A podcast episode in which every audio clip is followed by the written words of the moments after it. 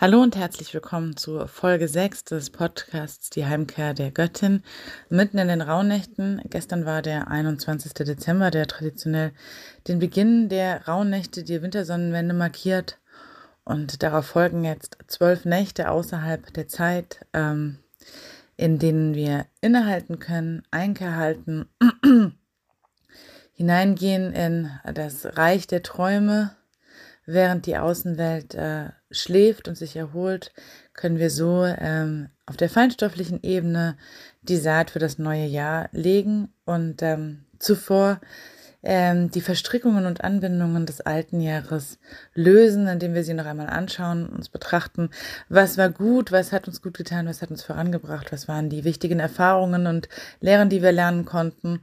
Und ähm, was möchten wir gerne im kommenden Jahr in die Wirklichkeit ziehen? Die Wintersonnenwende ist bei fast allen Völkern ähm, der Welt ein, ähm, ein oder das wichtigste Fest des Jahres, was ebenso auch von dem Christentum dann später ähm, übernommen worden ist. Sie markieren eine Zeit, in der auch unsere Seele, die das Bedürfnis hat, ähm, in den Stillstand, in die Ruhe zu kommen, hinüber zu wechseln in die Welt jenseits der Materie, ähm, in dem wir uns mit Geschichten und Archetypen beschäftigen können. Märchen spielen eine große Rolle. Erzählungen, große Erzählungen über das Leben, seinen tieferen Sinn und seine Bedeutung und die Beziehungen, die wir leben. Und ähm, damit sind wir natürlich schon mitten beim Thema der Heimkehr der Göttin. Ähm, ich hatte in dem letzten Podcast in Folge 5 bereits einige Stationen ähm, skizziert. Das möchte ich heute gerne ähm, fortsetzen, um auch diesen Kreis schließen zu können, den äh, Kreis der ähm, weiblichen Heldenreise als Heimkehr der Göttin.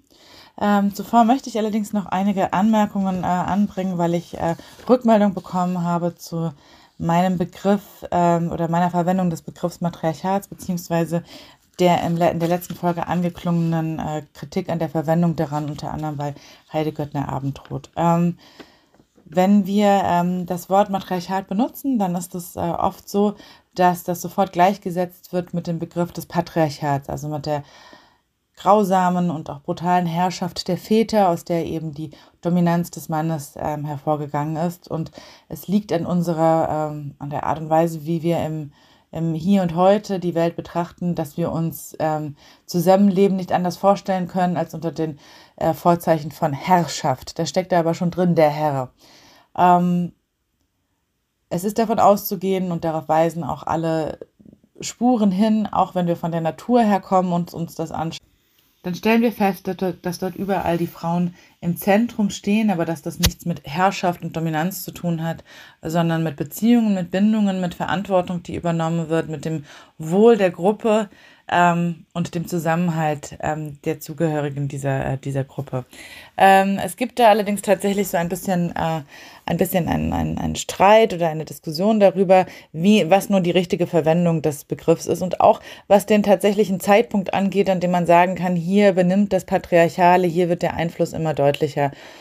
Ähm, es ist äh, wichtig zu verstehen, dass die ähm, die Dominanz der Männer nichts damit zu tun hat, dass die sich irgendwie in einer weltweiten Verschwörung zusammengeschlossen haben und gesagt haben, naja, jetzt übernehmen wir den, äh, den Laden eben, sondern ähm, in der Ethnologie ähm, kann man auch immer so ein bisschen schauen, ähm, was sind die Gründe dafür, was sind die Ursachen dafür, dass sich eine Gesellschaft, eine Kultur verändert, dass neue Institutionen, neue Zusammenhänge geschaffen werden und ähm, das kann man tatsächlich sehen am Übergang zwischen dem Paläolithikum und dem Neolithikum, also dem Anfang der Jungsteinzeit, als die äh, Sesshaftigkeit begonnen hat.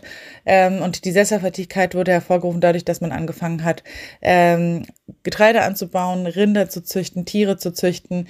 Und in dem Moment, wo sozusagen von dem Jagen und Sammeln ähm, das über Jahrtausende, sogar eine Zeitspanne von mehreren Hunderttausenden von Jahren die Grundlage menschlichen Zusammenlebens und der Ernährung gewesen ist, ähm, was immer mit ähm, einer irgendeiner Art von Form von Umherziehen, von Nomadentum verbunden gewesen ist. Jetzt kommt die Sesshaftigkeit und eben der Feldbau, die Viehzucht und ähm, das birgt, dass auf einmal der Gedanke oder die Idee des Besitzes in die Welt kommt.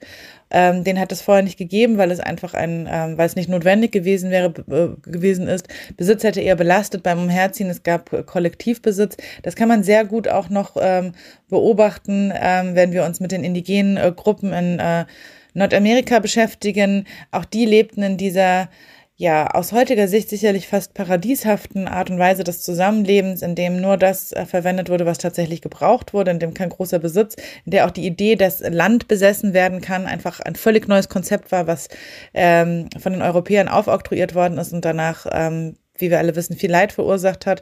Und ähm, etwas Ähnliches hat eben hier in Europa auch ähm, an anderen Stellen der Welt eben auch stattgefunden. Und mit der Idee des Besitzes äh, kommt eben natürlich auch die, ähm, das Bedürfnis, diesen zu verteidigen oder aber ihn durch Raub zu vermehren. Ähm, und das ist der Moment, in dem das Patriarchat auf den, äh, auf den Plan tritt. Sodass für mich als Ethnologin, als Historikerin tatsächlich ganz eindeutig ist, ähm, und darauf deuten auch immer mehr Funde eben hin, dass der Anfang des Patriarchats an diesem Übergang bereits zu verorten ist. Der kam nicht abrupt und nicht plötzlich, sondern es gab eine lange Zeit, in der wir, in der sozusagen parallele Strukturen erkennbar sind. Das sehen wir dadurch, dass es eben nicht mehr nur die Göttinnen gegeben hat, sondern jetzt bekommt sie eben den Sohn an die Seite gestellt, den Helden, der stirbt dann am Anfang immer noch noch am Ende des Jahres und dann irgendwann stirbt er eben nicht mehr und dann verdrängt er die Göttin.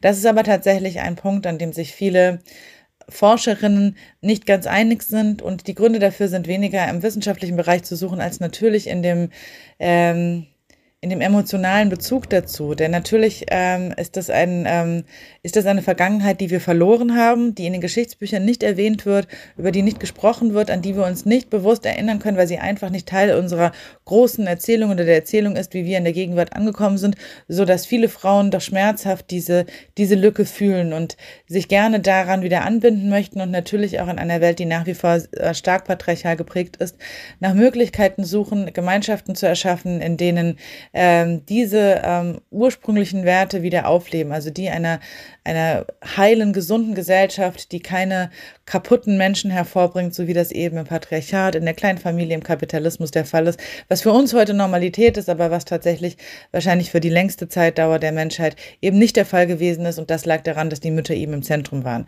Ähm, gestritten wird da an der Stelle, ob das, äh, ob man den Begriff Matriarchat umdeuten kann oder ob man nicht einen Begriff benutzt, der eher aus der Ethnologie kommt, nämlich den der Matrifokalität, bei dem die Mütter im Zentrum sind. Ähm, ich tendiere tatsächlich zu dem Begriff Matrifokalität, weiß aber, dass man mit Matriarchat prinzipiell natürlich das Gleiche gemeint ist. Also wenn ähm, Forscherinnen rund um das Matriarchat diesen Begriff benutzen, dann meinen sie damit ähm, nicht die Herrschaft der Frauen, sondern eine vollkommen andere Art des Zusammenlebens, so wie ich sie eben skizziert habe. Aber mir ist es trotzdem nochmal wichtig, auf diese Unterschiede hinzuweisen und natürlich ähm, auch nochmal zu sagen, dass ja gerade die weibliche Sichtweise das sowohl als auch ist und nicht das entweder oder, so dass beide Begriffe ähm, absolut nebeneinander stehen können und sich weder etwas wegnehmen noch sich bedrohen, sondern ähm, einfach ein, ähm, ein Angebot sind an die Frauen, die auf die Suche gehen, die nach den Wurzeln suchen, die wieder die Anbindung an ihre Ahnen finden wollen, auch an ihre eigene weibliche Urkraft. Ähm, denen stehen beide Begriffe zur Verfügung und das ist ein sehr schöner Gedanke, sich vorzustellen, dass wir eben auch hier im Jetzt und Heute Gemeinschaften schaffen, die ähm, den Begriff Matriarchat tragen und ihn eben neu definieren, so dass wir wegkommen davon, dass das Matriarchat eben ein Abziehbild vom Patriarchat ist und ihn umorientieren können.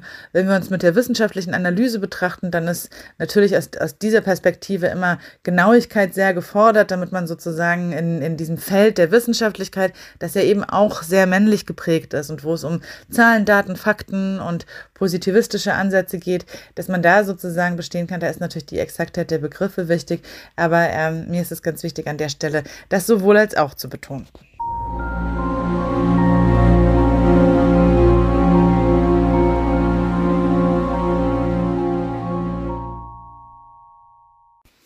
Ja, wir befinden uns in den, in den Rauhnächten, in denen ähm, auch den Sterblichen, auch den Menschen der ähm, Weg in die Unterwelt ähm, freisteht. Die alten Germanen glaubten, ähm, dass wir das über den sogenannten Heelweg tun. Ähm, das ist der Weg, den auch die ähm, Toten nehmen entlang der Milchstraße. Andere stellen sich jetzt eine große Brücke vor zwischen dieser Welt und der, ähm, der Anderswelt. Ähm, in, ähm, in der Unterwelt herrscht Hel, die Göttin der Unterwelt. Wir hören da wieder den Klang der Hölle. Ähm, das hat das Christentum daraus gemacht. Hel ist wahrscheinlich ähm, eine uralte Erdmutter, ähm, sehr viel älter als Odin und all die anderen germanischen Götter. Das wurde dann später alles ein bisschen umdefiniert, aber Hel, Höhle, ähm, ist tatsächlich ähm, eine große Erdmutter, die sozusagen die Kinder nach oben bringt, die Toten mit zu sich nimmt und das Totenreich, das sie beherrscht, ist ein Reich voller Licht und voller Freude. Das ist, äh, wenn man so will, das Licht am Ende des Tunnels, das viele Menschen mit Nahtoderfahrungen erleben. Mit dem Thema der Unterwelt habe ich mich bereits in dem äh, vorangegangenen Podcast beschäftigt und ähm, das klingt eben jetzt auch in dieser Jahreszeit wieder. Wir überwintern, wir ziehen uns zurück. Ähm, wir beschäftigen uns mit unseren inneren Welten. Ähm, wir atmen ganz tief ein, damit wir im Sommer, wenn ähm, draußen alles voller Energie ist, wenn äh, die Tage sehr lang und die Nächte kurze sind, damit wir ausatmen und das Leben genießen können.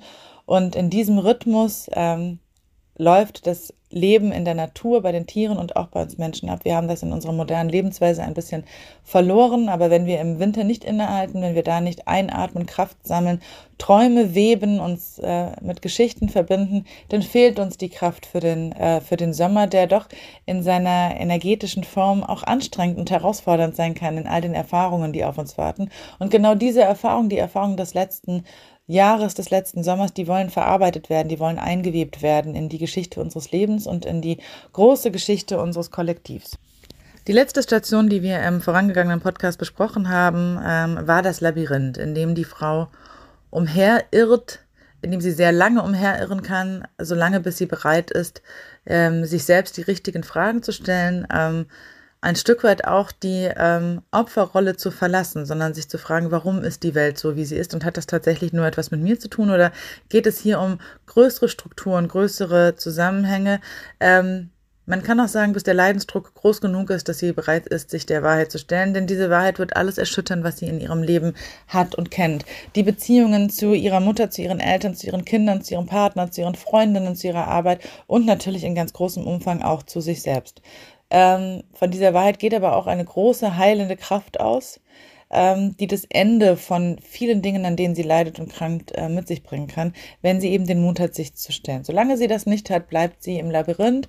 Ähm, das kann sich mal besser und mal schlechter anfühlen, aber ähm, es fühlt sich immer wieder so an, als würde man vor eine Wand laufen, als würden sich bestimmte Dinge, Themen und Muster immer wieder wiederholen und ganz gleich, was man macht. Auch hier, ähm, das ist ein großer Trend, Persönlichkeitsentwicklung und Optimierung.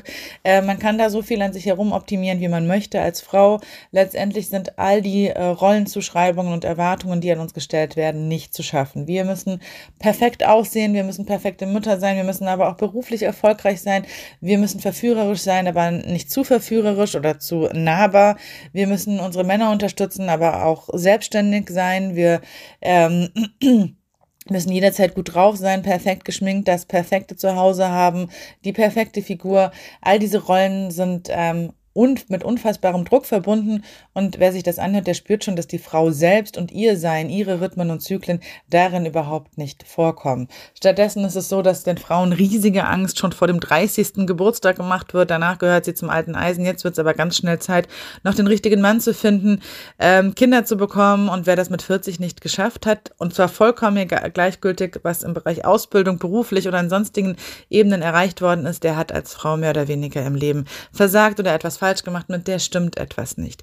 Ähm, die andere Sichtweise ist, dass wir uns tatsächlich damit beschäftigen, was sind denn die Zyklen und Rhythmen im Sein einer Frau? Wir finden sie bereits gespiegelt in der dreifachen Göttin, dem jungen Mädchen, der Mutter und der alten Weisen, mit vielen Übergängen ähm, dazwischen.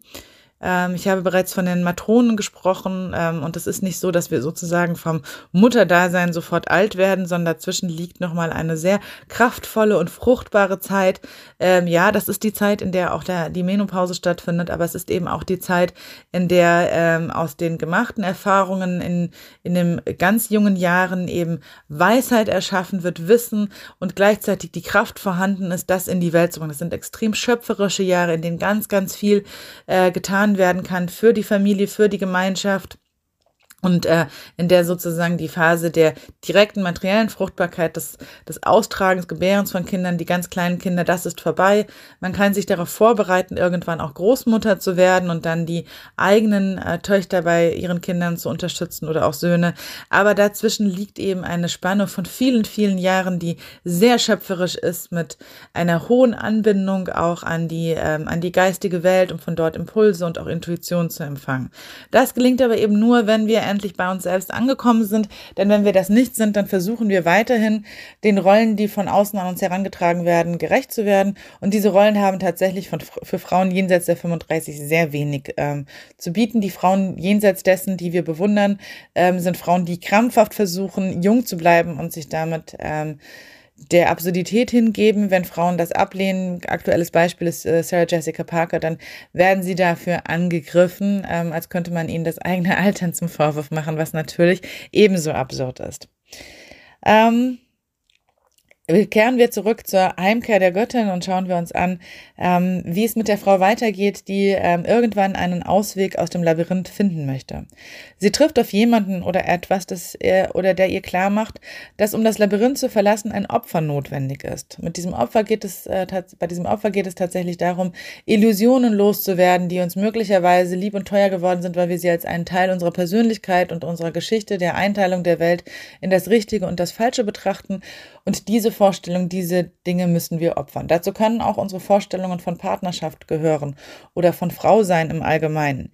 Die Frau muss ihre alten Rollen abstreifen, ebenso alles, was sie über sich selbst äh, zu wissen glaubt. Hier gilt es also, eine Entscheidung zu treffen und immer wenn wir Entscheidungen treffen müssen, dann ist Hekate, die Herrin der Wegkreuzungen und Übergänge, nicht weit. Sie kann uns dabei ähm, begleiten, sie kann uns dabei helfen, denn diese Entscheidung ist ein Schritt in das Unbekannte, in etwas, was uns wirklich ähm, Angst machen kann, weil wir es nicht kennen, weil wir nicht wissen, was auf uns da in Zukunft, weil wir heraustreten aus den Zusammenhängen, die uns von unserer Gesellschaft als normal ähm, herangetragen werden und ähm, in etwas eintreten, von dem wir noch keine so rechte Vorstellung haben. Auch da wieder, äh, der Leidensdruck muss groß genug sein oder das Bedürfnis nach der Wahrheit, nach Ganzheit muss groß genug sein, um diesen Schritt auch tatsächlich tragen, äh, äh, machen zu können. Ähm, wir können uns hier eine Frau vorstellen, die viele Jahre damit äh, versucht hat, zugebracht hat, sich mit äh, ihrem sexistischen Chef zu arrangieren, ihrem möglicherweise ziemlich faulen Partner. Und die trifft auf einmal eine Frau, die all diese Entscheidungen schon getroffen hat, die diesen Schritt ins Unbekannte schon gemacht hat und die damit sehr zufrieden und glücklich lebt. Die, die ihr zum Beispiel auch die Angst vor dem Alleinsein nehmen kann. Das ist eine Angst, die viele Frauen begleitet. Also, was ist denn, wenn ich jetzt bis dann und dann keinen Partner finde, keine Familie ge äh, gegründet habe? Bleibe ich dann für immer allein? Droht mir dann dann Einsamkeit und Alleinsein. Und es kann sehr heilsam sein, Frauen zu begegnen, die diesen Schritt bereits gemeistert haben, die ein erfülltes und glückliches Leben führen, ob mit Partner oder ohne, und die uns die Angst davor eben nehmen können. Wenn wir ähm, uns die bereits genannten Beispiele aus Literatur und Filmen angucken, dann ähm, ist das die Phase, in der Rose und Jack es nicht gemeinsam auf das Rettungsboot schaffen. Bella bei Twilight erfährt von den Kiliute, welche Bedrohung die Vampire ta tatsächlich darstellen. Also wir haben ja wieder diesen Effekt der Desillusionierung. Und Cassandra wird von Paris in äh, eine verschleierte Frau als Helena vorgestellt. Denn mit der, äh, mit der Entscheidung allein ist es nicht getan. Plötzlich steht die Frau vor jemandem, der sie auf die Probe stellt. Und der sagt ihr, du kommst hier nicht vorbei. Es geht in deinem Leben nicht weiter, bevor du nicht bereit bist, diese Entscheidung zu treffen. Du kannst dich entscheiden, immer weiter im Labyrinth zu bleiben, dann mach das, dann ist das deine Entscheidung. Ne? Da geht es auch um Selbstverantwortung, tatsächlich um diesen Begriff der Transzendenz. Wir tragen Verantwortung für unser Schicksal, für das, was daraus wird. Ja, die Umstände sind schwierig und sie sind für uns Frauen besonders schwierig und alle Hoffnungen, sie abzustreifen in Form von Feminismus und Emanzipation, sind letztendlich unvollständig geblieben, weil wir bei uns selbst anfangen müssen. Oder du hast den Mut, tatsächlich jemand Neues zu werden, diese alte Haut abzustreifen und etwas ganz Neues anzufangen. Deshalb passt diese, ähm, diese Station auch so wunderbar in die Rauhnächte. Es ist ein unangenehmes Gefühl. Ähm, die Frau muss ablegen, was sie über sich zu wissen glaubt, denn von hier aus geht es nur nackt weiter, schutzlos. Alle Waffen, alle angehäuften Gewissheiten, die muss sie abstreifen, denn alle Wahrheiten der Oberwelt gelten hier nicht mehr. Ähm, ist die Frau bereit loszulassen, übertritt sie diese Schwelle, denn danach wird nichts mehr so sein, wie es bisher war. Es gibt kein Zurück mehr. Das ist auch der Grund, weshalb der Wächter sie auf diese Weise prüft. Meistens ist es jemand, den wir so gar nicht besonders gut leiden können. Vielleicht eine unangenehme Begegnung. Jemand, der uns durch und durch durchschaut und all unsere Ablenkungs- und Selbsttäuschungsmanöver, gegen die ist er immun. Ähm, Mögliche dieser Selbsttäuschungen sind, ich bin ein Opfer oder immer gerate ich an die falschen Männer. Ähm, viele Frauen schaffen das nicht. Ähm, die schrecken zurück, behalten ihre Rüstungen lieber an, bleiben im Schmerz und irren eben weiter durch das äh, Labyrinth. Das ist die Begegnung mit dem Wächter. Irgendwann in jedem Frauenleben aber kommt der Moment, an dem das Leid wirklich groß genug ist und die Frau bereit ist, ihre Rollen zu verlassen. Vielleicht auch, weil sie sieht, dass in diesen Rollen einfach kein Platz für sie ist. Wenn ich ähm, alleine lebe, wenn ich keine Familie habe, wer bin ich denn dann eigentlich noch als Frau in dieser Welt da draußen? Dann bleibt mir nur die Unsichtbarkeit. Ähm, wenn die Frau sich entscheidet, und das ist dann die Station 6, ihre Rollen zu verlassen, kann das zu starken Irritationen in der Außenwelt führen. Also die Reaktionen, die von außen, auch von den, vom direkten Umfeld dann sind, äh, das heißt oft, äh, jetzt dreht sie durch, jetzt ist sie verrückt. Also das sind rebellische Frauen, das sind Frauen, die ausbrechen, die diese Rollen nicht mehr leben wollen, die sich die Haare abschneiden oder grau wachsen lassen. Es sind Frauen, die sich es sind Frauen, die ihren Job hinschmeißen, auf Weltreise gehen, die sich ähm, auf einmal nochmal in eine neue Ausbildung stürzen oder mit ganz anderen Dingen anfangen, die viel und laute Kritik üben und die sich mehr und mehr nicht mehr darum scheren, was denn die Leute über sie sagen. Die Göttin und mythische Figur, die uns hier begegnet, ist äh, die Göttin Ishtar, die auf der Reise in die Unterwelt ihre Kleider und allen Schmuck ablegen muss.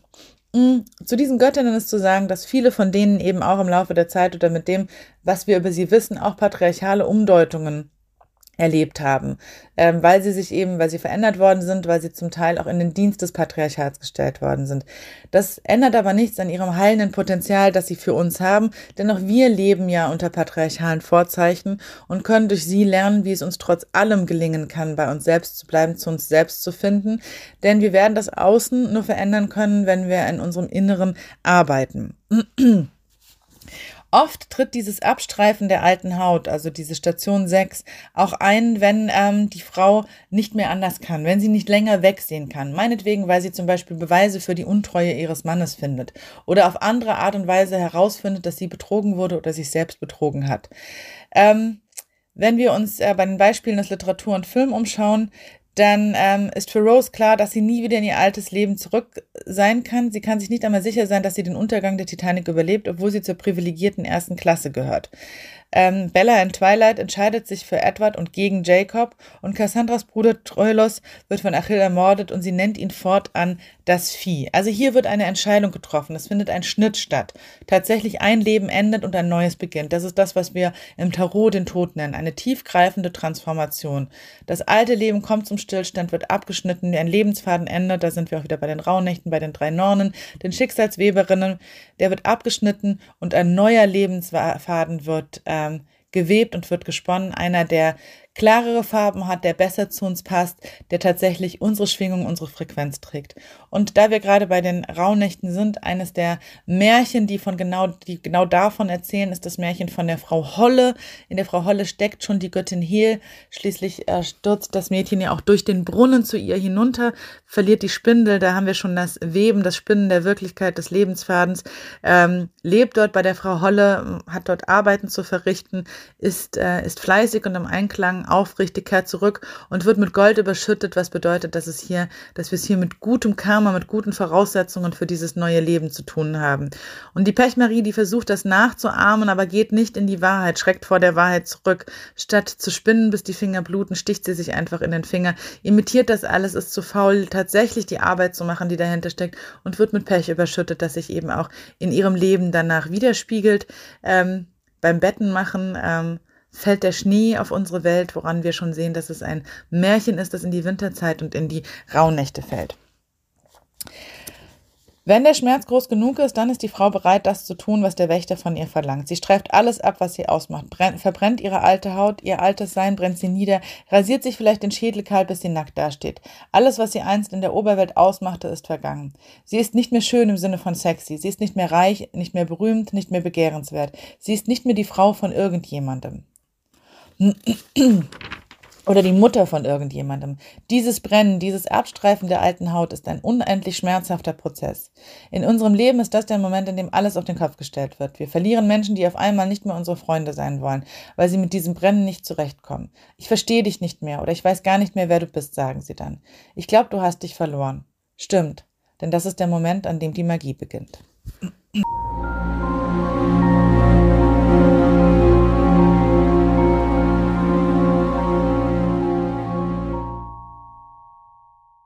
Wir können uns dieses Brennen als eine Katharsis vorstellen, als tatsächlich ein Wegbrennen von all den Glaubenssätzen, die uns nichts nutzen, all den Emanationen, die um uns herumschwirren, die aus unseren Gedanken herausgetreten sind und die wir in die Wirklichkeit gelassen haben und uns so ein Leben erzeugt haben, mit dem wir gar nicht glücklich sind, das uns zu eng ist, das nicht zu uns passt, in dem wir nicht frei schwingen können. Da geht es aber auch um die Verstrickungen und Erfahrungen, ähm, auch, des, äh, auch die, äh, die Traumata, die wir von vorangegangenen Generationen, vor allen Dingen von den Frauen, von unseren Ahnen ähm, geerbt haben.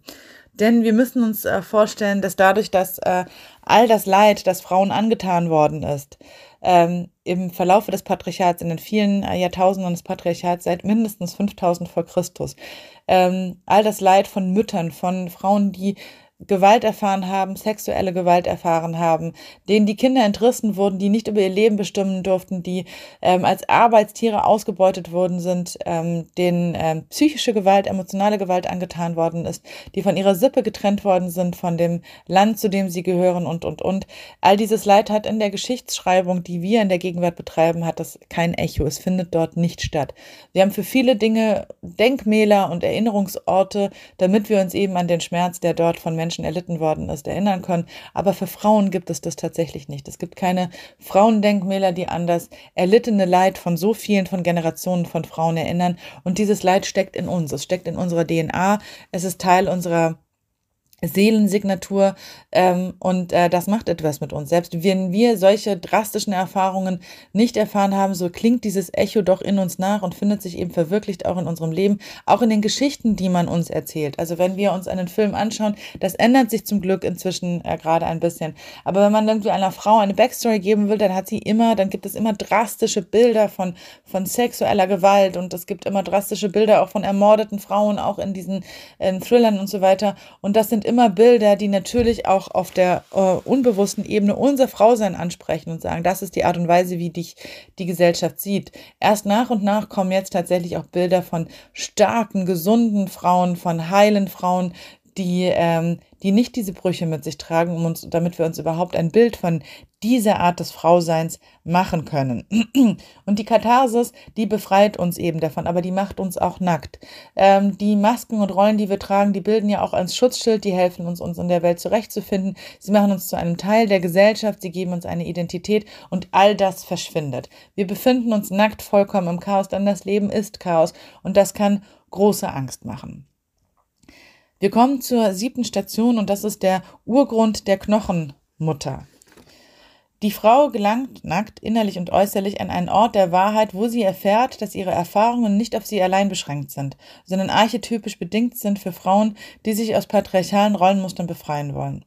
Zwar hat der Feminismus große Fortschritte erlangt, doch in unserem Alltag haben viele Frauen ihre Mitte und ihre eigene weibliche Rolle noch nicht gefunden, sondern leben die nach, die durch eine nach wie vor männlich geprägte Gesellschaft vorgegeben werden, was zu einem Gefühl der Entfremdung und der fehlenden Resonanz mit unserer Gesellschaft führt. Das ist ein Gefühl, das mit Sicherheit viel viele Frauen kennen, ähm, schon als Kind und Mädchen gespürt zu haben, irgendwie ist das doch komisch, irgendwie ist diese Welt nicht für mich gemacht. Ich passe hier nicht rein. Und dann ist natürlich die logische Antwort, der man erstmal folgt, mit mir ist etwas falsch. Hier beim, am Urgrund der Knochenmutter, da wo die Zeit stillsteht, wo sich nichts mehr bewegt, da erfahren wir, dass das nicht an uns liegt. Wir sind perfekt für diese Welt. Und die Welt ist für uns gemacht sondern wir haben es hier mit menschengemachten Mustern und Strukturen zu tun, wo es um Macht geht, ähm, in die wir nicht reinpassen. Aber dieses nicht reinpassen ist tatsächlich der Heilungswunsch unserer Seele, der sich da regt und dem wir unbedingt ähm, folgen sollten. Der Urgrund der Knochenmutter wird symbolisiert durch die dunkle Mutter Baba Yaga, die alles Leid der Welt kennt, die gleichzeitig aber auch die Kinder beschützt. Ähm, wenn wir uns die Transformationsreise der Frau anschauen, dann kann diese Begegnung, also das, äh, der Stillstand nach dem Brennen, tatsächlich ein Moment totalen Rückzug sein. Manchmal auch Aufenthalte in Kliniken oder Krankenhäusern oder anderen Orten. Sie ist der Welt entrückt. Sie ist tatsächlich nicht mehr erreichbar. Das ist eine Phase, in der es oft nicht möglich ist, noch arbeiten zu gehen, in der ähm, von außen ähm, immer wieder herangetragen wird, wir machen uns Sorgen um dich, ist alles okay bei dir. Ähm, und trotz allem ähm, ist sie nicht in der Welt, sondern ist an einem anderen Ort, an ihrer, ihre Seele ist an einem anderen Ort, ist bei den Göttinnen, ist da, wo die Zeit, so wie wir sie verstehen, nicht, äh, nicht existiert und kann dort Heilung und Wahrheit finden und von dort aus langsam zurückkehren. Wer das Brennen übersteht, der gelangt zum Urgrund der Knochenmutter. Hier steht die Zeit still, hier ist der Nullpunkt. Dort sitzt sie, die alte Weise, also die Baba Yaga, die alles kennt und alles gesehen hat. Sie kennt all jene, die uns vorausgegangen sind, kennt jedes Leben, jedes Leid, das je beweint wurde, jeden Verlust und jeden Schmerz. Und natürlich vor allen Dingen auch den weiblichen Schmerz, von dem ich gerade gesprochen habe. Und weil er dort eben Anerkennung findet, weil dies ein tiefer Ort der Wahrheit ist. Die Knochenmutter sitzt bei den Knochen und hört ihren Geschichten zu, hört ihrem Leid zu, sorgt dafür, dass es gehört wird, damit wir Lebenden oben auf der Welt weiterleben können und uns eine neue Zukunft erschaffen können, damit wir überhaupt die Gelegenheit haben, das Alte abzustreifen. Sie gibt den Toten ihr Recht des Gehört und Betrauert werdens. Als Frau komme ich nackt dorthin mit geschorenem Haar und dort unten ist ein großes Wein bei der Knochenmutter. Das ganze Wein der Welt um all das Leid, das Männer in die Welt getragen und das Frauen erduldet haben. Doch hier ist zugleich auch der Anfang für alles neue, wahre Leben. Eine Weile darf die Frau dort sitzen, darf bei der alten Knochenmutter einen Blick hinter den Spiegel werfen, sehen, wie das Netz des Lebens alles zusammenhält, wie ihre DNA der ihrer, mit der ihrer Vorfahren verwoben ist und wie ihre Töchter ihr Erbe tragen. Erschreckend und schön ist es, was sie dort erfährt. Aber sie weiß nicht mehr, wer sie ist. Ist sie verrückt oder tot? Was soll ich jetzt tun? fragt sie die Knochenmutter. Etwas von dir muss hier bleiben, sagt die Knochenmutter dann. Aber ich habe doch schon so viel verloren, sagt die Frau. Und dennoch, sagt die Knochenmutter.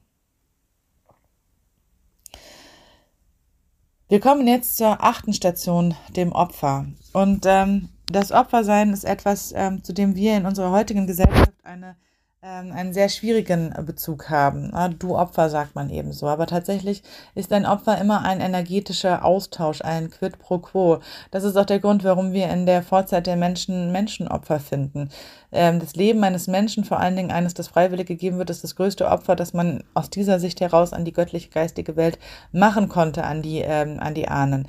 Ähm, ein Opfer wird immer daran bemessen, welche Bedeutung es für uns hat. Es geht also nicht um den materiellen Wert, sondern welche Bedeutung hat das für uns ähm, es kann, geht also auch um ein symbolhaftes Opfer, mit dem wir sozusagen Energie freisetzen, die auf andere Art und Weise wieder zu uns zurückkehren kann. Das ist ähm, eine der Grundlagen ritueller ähm, Magie und so alt wie die Menschheit selbst vermutlich.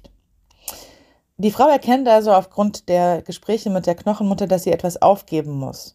Meistens die Vorstellung von Glück, die man ihr eingeprägt hat. Eine Partnerschaft, Erfolg im Beruf, gutes Aussehen etc. allein können sie nicht glücklich machen, solange sie sich nicht selbst gefunden hat. Das versteht sie jetzt. Die Göttin mythische Figur, die ihr dabei helfen kann, ist Persephone, die ja die Hälfte des Jahres in der Unterwelt verbringen muss. Das hat sie sich auch nicht freiwillig ausgesucht. Wir haben uns auch nicht ausgesucht, geboren zu werden in einem System, in dem nach, das nach wie vor unter patriarchalen Vorzeichen agiert. Und ähm, trotz allem ähm, müssen wir unseren Platz daran finden und ähm, wenn man den Bogen etwas größer spinnt, auch unsere Seelenaufgabe hier erfüllen.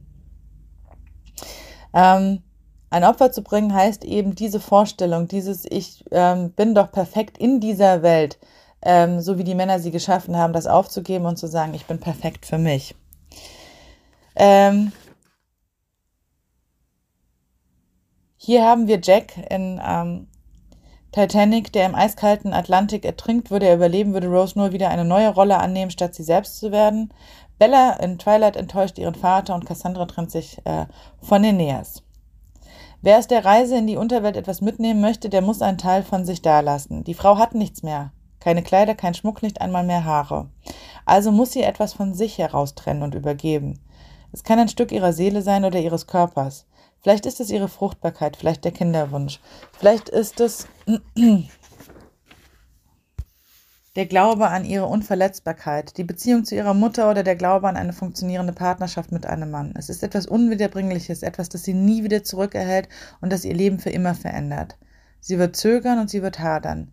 Doch sie ist, so, sie ist schon so weit gekommen, sie wird am Ende das Opfer bringen.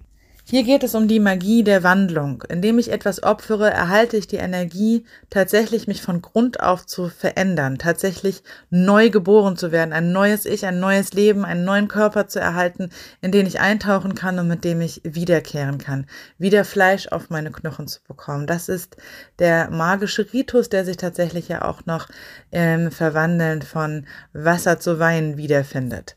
Und das gelingt uns eben nur, wenn wir ein, ein Opfer bringen und es muss ein schmerzhaftes Opfer sein. Welches das ist, das kann jede Frau nur für sich selbst bestimmen und festlegen. Ähm, das mag in den Augen anderer gar nicht viel aufhebenswert sein, aber für sie ist es wertvoll, für sie ist es kostbar. Sie hat es vielleicht wie ein Schatz ihr ganzes Leben lang behütet und jetzt muss sie es preisgeben, um heil und ganz wieder geboren zu werden. Sie bekommt allerdings auch sofort etwas dafür. Und das ist die nächste, die neunte Station, das ist der Blick in Inanas Spiegel. Wenn sie dazu bereit ist, das Opfer zu bringen, darf sie einen Blick in den Spiegel werfen. Sie darf sich selbst erkennen mit all ihren Stärken und Schwächen und ihren Verletzungen und ihrem Potenzial. Die Frauen, die so eine Erfahrung schon mal gemacht haben, die sich selbst begegnet sind, die sprechen oft darüber, dass das eine sehr ähm, heitere und humorvolle Erfahrung ist, sich selbst zu begegnen, so wie man wirklich ist, mit all den Vorlieben, Schwächen, Eigenheiten, aber auch den Stärken, den Gefühlen, den Emotionen, den Blick auf die Welt. Und wenn man tatsächlich diese ganze Einzigartigkeit, die man mit sich bringt, die jeder von uns für sich selbst ist, wenn man die erkennt, ähm, dann ist das ein heiterer Moment äh, voll des Lachens. Denn tatsächlich ähm, wir haben am Ende nur uns und wir sind an dieses uns selbst gebunden, solange wir leben. Wir können es nicht abstreifen. Wir können mit unserem Ego ringen, aber unser Selbst bleibt tatsächlich. Es ist wieder unser Körper, das Gefährt für diese Inkarnation, für diese Lebensreise und bleibt, auch wenn leicht verändert, auch in den nachfolgenden Inkarnationen erhalten. Und dem zu begegnen, sich das anzuschauen, sich keine Illusionen mehr darüber zu machen, wer man ist. Ich wäre doch gern anders. Ich würde mich doch gern wie die da vorne wäre ich gerne. Wenn wir das loslassen und erkennen, wie wir wirklich sind, dann ist da oft ein großes, großes Lachen in dieser Dunkelheit. Die göttische mythische Figur, die dafür steht, ist natürlich ähm, Inanna, die in der Unterwelt ähm, zu ihrer Schwester Eris Kigel reist und dafür große Herausforderungen auf sich nimmt. Ne? Inannas Spiegel ist ja bereits ein, ein eigenes Symbol, steht stark für die weiblich geprägte Heldenreise. Ähm, hier geht es auch darum, endlich Gefühle, die wir vielleicht lange abgespalten haben, Scham, Wut, Zorn, ähm, auch gegen Menschen, die uns nahestehen, ähm, dass wir dem Ausdruck verleihen können, dass wir zu diesen Gefühlen stehen können, zu diesen Impulsen, die aus unserem Inneren aufsteigen. Bei den Beispielen aus Literatur und Film ist Rose sich auf der Titanic unsicher, ob sie auch sterben möchte, kämpft dann aber um ihr Überleben. Bella erkennt, dass sie Edward liebt und für diese Liebe bereit ist, alles zu opfern, und Cassandra zieht sich in den Niederberg zurück. Wer ein Opfer bringt, der wird belohnt. In diesem Fall kann sich die Frau nun so sehen, wie sie wirklich ist. Sie darf einen Blick in den magischen Spiegel der Wahrheit werfen. Sie sieht ihre Schönheit. Sie sieht, dass sie unbesiegbar und auch unsterblich ist, weil sie bis zu dieser tiefsten Höhle vorgedrungen ist, weil sie keine Angst vor der Wahrheit hatte. Sie erkennt, in welcher Lüge sie all die Zeit in der Oberwelt gelebt hat, und sie erkennt den gewaltigen Verlust, den das Patriarchat den Frauen aufbürdet, über so viele Generationen hinweg. Sie erkennt auch, dass sie Teil einer jahrtausendealten Schwesternschaft ist. Sie erkennt ihr eigenes, unsterbliches, unverletzliches Ich, stark, weiblich, unzerstörbar, mit unendlicher Schöpferkraft, jenes Ich, das die patriarchale Kultur so sehr fürchtet und von dem man sie gezielt entfremdet und ferngehalten hat. Und jetzt verändert sich die Energie. Das dunkle, schwere, traurige, das betrauert und ähm, beerdigt werden möchte, das abgeschnitten und verbrannt werden will, das endet jetzt und die Frau darf heimkehren in den Schoß der Göttin. Das ist die Station 10 des weiblichen Archeplots. Die Frau erkennt, dass sie nicht allein ist, sondern angebunden an eine nicht patriarchale, allumfassende Kraft der Weiblichkeit, die alles durchströmt. Sie spürt eine mütterliche Gegenwart und eine Verbindung zu anderen Frauen, die die gleiche Reise antreten oder angetreten sind wie sie und sucht die Nähe zu ihnen. Die Göttin mythische Figur, die diese Station begleitet, ist Sophia, die allwissende und weise, laut der Gnosis Mutter der Schöpfung. Ähm, die Frau wird gerettet, aber tatsächlich rettet sie sich selbst ähm, wir sehen in der Titanic, Rose wird gerettet. Ähm, das ist die Szene mit der Freiheitsstatue, in der sie den Diamanten in ihrer, in ihrer äh, Manteltasche entdeckt. Bella kann Edward retten und Cassandra bekommt Zwillinge. In all dieser Erkenntnis weint und trauert die Frau. Sie traut um all das, was verloren ist und das, was sie gefunden hat. Und sie wird durch, zugleich durchströmt von unendlichem Glück, denn endlich, endlich ist sie angebunden. Sie ist heimgekehrt.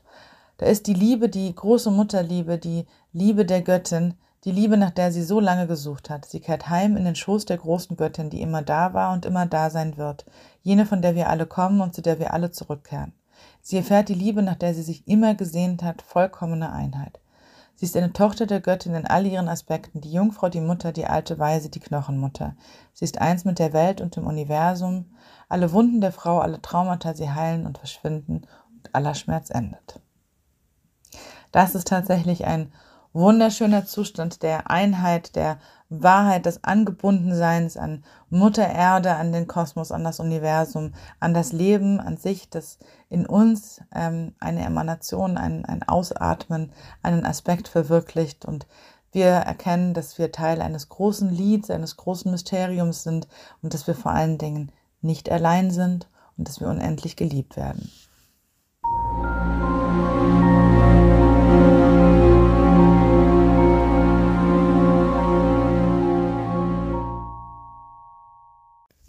Wie geht es jetzt weiter? Wir kommen zur Station 11 der Wiedergeburt, denn jetzt ist die Frau bereit, sich selbst neu zu erschaffen. Sie hat erfolgreich alle ihre alten Rollenmuster abgestreift, auch ihre alten Überzeugungen abgelegt, sie hat getrauert, sie hat in den Spiegel der Wahrheit geschaut, sie hat die Göttin gefunden und hört ihr Lied nun in ihrem Inneren, aber erkennt es auch in allem, was ihr im Außen begegnet und sie ist mit sich selbst im Reinen. Die göttische mythische Figur, die das äh, begleitet, ist Lilith, die sich weigerte, einem Mann untertan zu sein, die aber auch ein unbändiges Symbol von weiblicher Kraft und Lebenslust ist.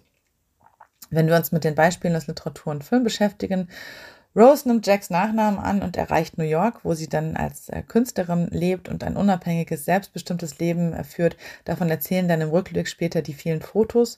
Bella will sich in einen Vampir verwandeln und Cassandra äh, kehrt nach Troja zurück. Aus dem Schoß der Göttin, aus dem Quell allen Lebens wird die Frau wiedergeboren. Sie erhebt sich, setzt sich neu zusammen, ein neues, ganzes, heiles Ich, unberührt, unverletzt von all den Anfeindungen des Patriarchats, strahlend schön, wird geboren. Sie ist geheilt, sie ist ganz, sie ist heilig, heil geworden im Raum der Göttin. Durch sie und mit ihr hat sie sich und ihre Vorfahren, ihre ganze Ahnenlinie geheilt und Segen über ihre Töchter gebracht, die sie vom patriarchalen Fluch befreit hat. Sie muss sie nicht korrumpieren, also die Töchter, damit sie in der patriarchalen Welt funktionieren.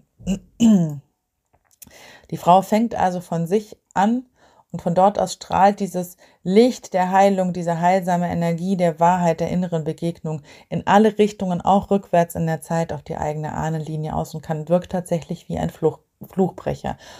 Muster, die uralt sind, die von Generation zu Generation weitergegeben worden sind, Armut, Gewalt, Sucht, ähm, können auf diese Art und Weise gebrochen werden und tatsächlich ein neuer Anfang geschaffen werden. Es bedeutet nämlich auch, dass die Frau heraustritt aus der patriarchalen Ahnenlinie. Auch das ist bereits eine Vergewaltigung des, ähm, der ursprünglichen Ordnung. Ähm, deshalb ist es so interessant, dass Rose ähm, eben Jacks Namen annimmt. Sie gibt sich, das ist das ein, die einzige Wahl, die sie in dieser patriarchalen Welt hat, aber wir haben eben auch die Möglichkeit ähm, zu erkennen, dass wir in einer Linie mit unseren Müttern und Großmüttern stehen und nicht mit unseren Vätern. Das wird ja auch mehr und mehr eben durch die ähm, durch die Wissenschaft bestätigt. Ähm, wir haben die mRNA, die wir unverändert von unserer Mutterlinie äh, weitergegeben bekommen die uns mit allen Müttern, ähm, die vor uns da waren, anbinden, sodass man durchaus ähm, auch auf der biologischen Ebene sagen kann, dass wir eben mehr von unseren Müttern haben als von unseren Vätern, ohne den, den Akt der Zeugung jetzt äh, gering sprechen zu wollen.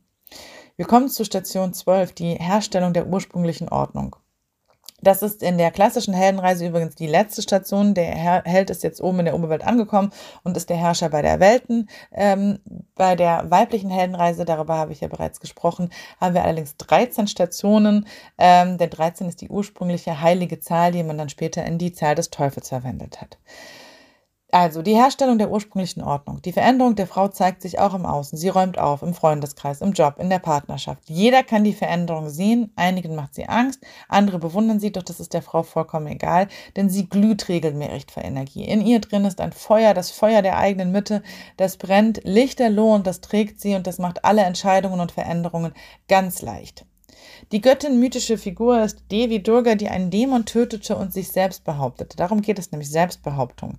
Ähm, tatsächlich diesen, diesen ursprünglichen Impuls des Selbstschutzes, der uns Frauen aber zunehmend abtrainiert worden ist, damit wir in dieser Gesellschaft da draußen möglichst für andere nützlich sein können, unsere eigenen Grenzen nicht achten auch was zum Beispiel Sorge um andere angeht, Fürsorge, Aufopferung, körperliche Grenzen.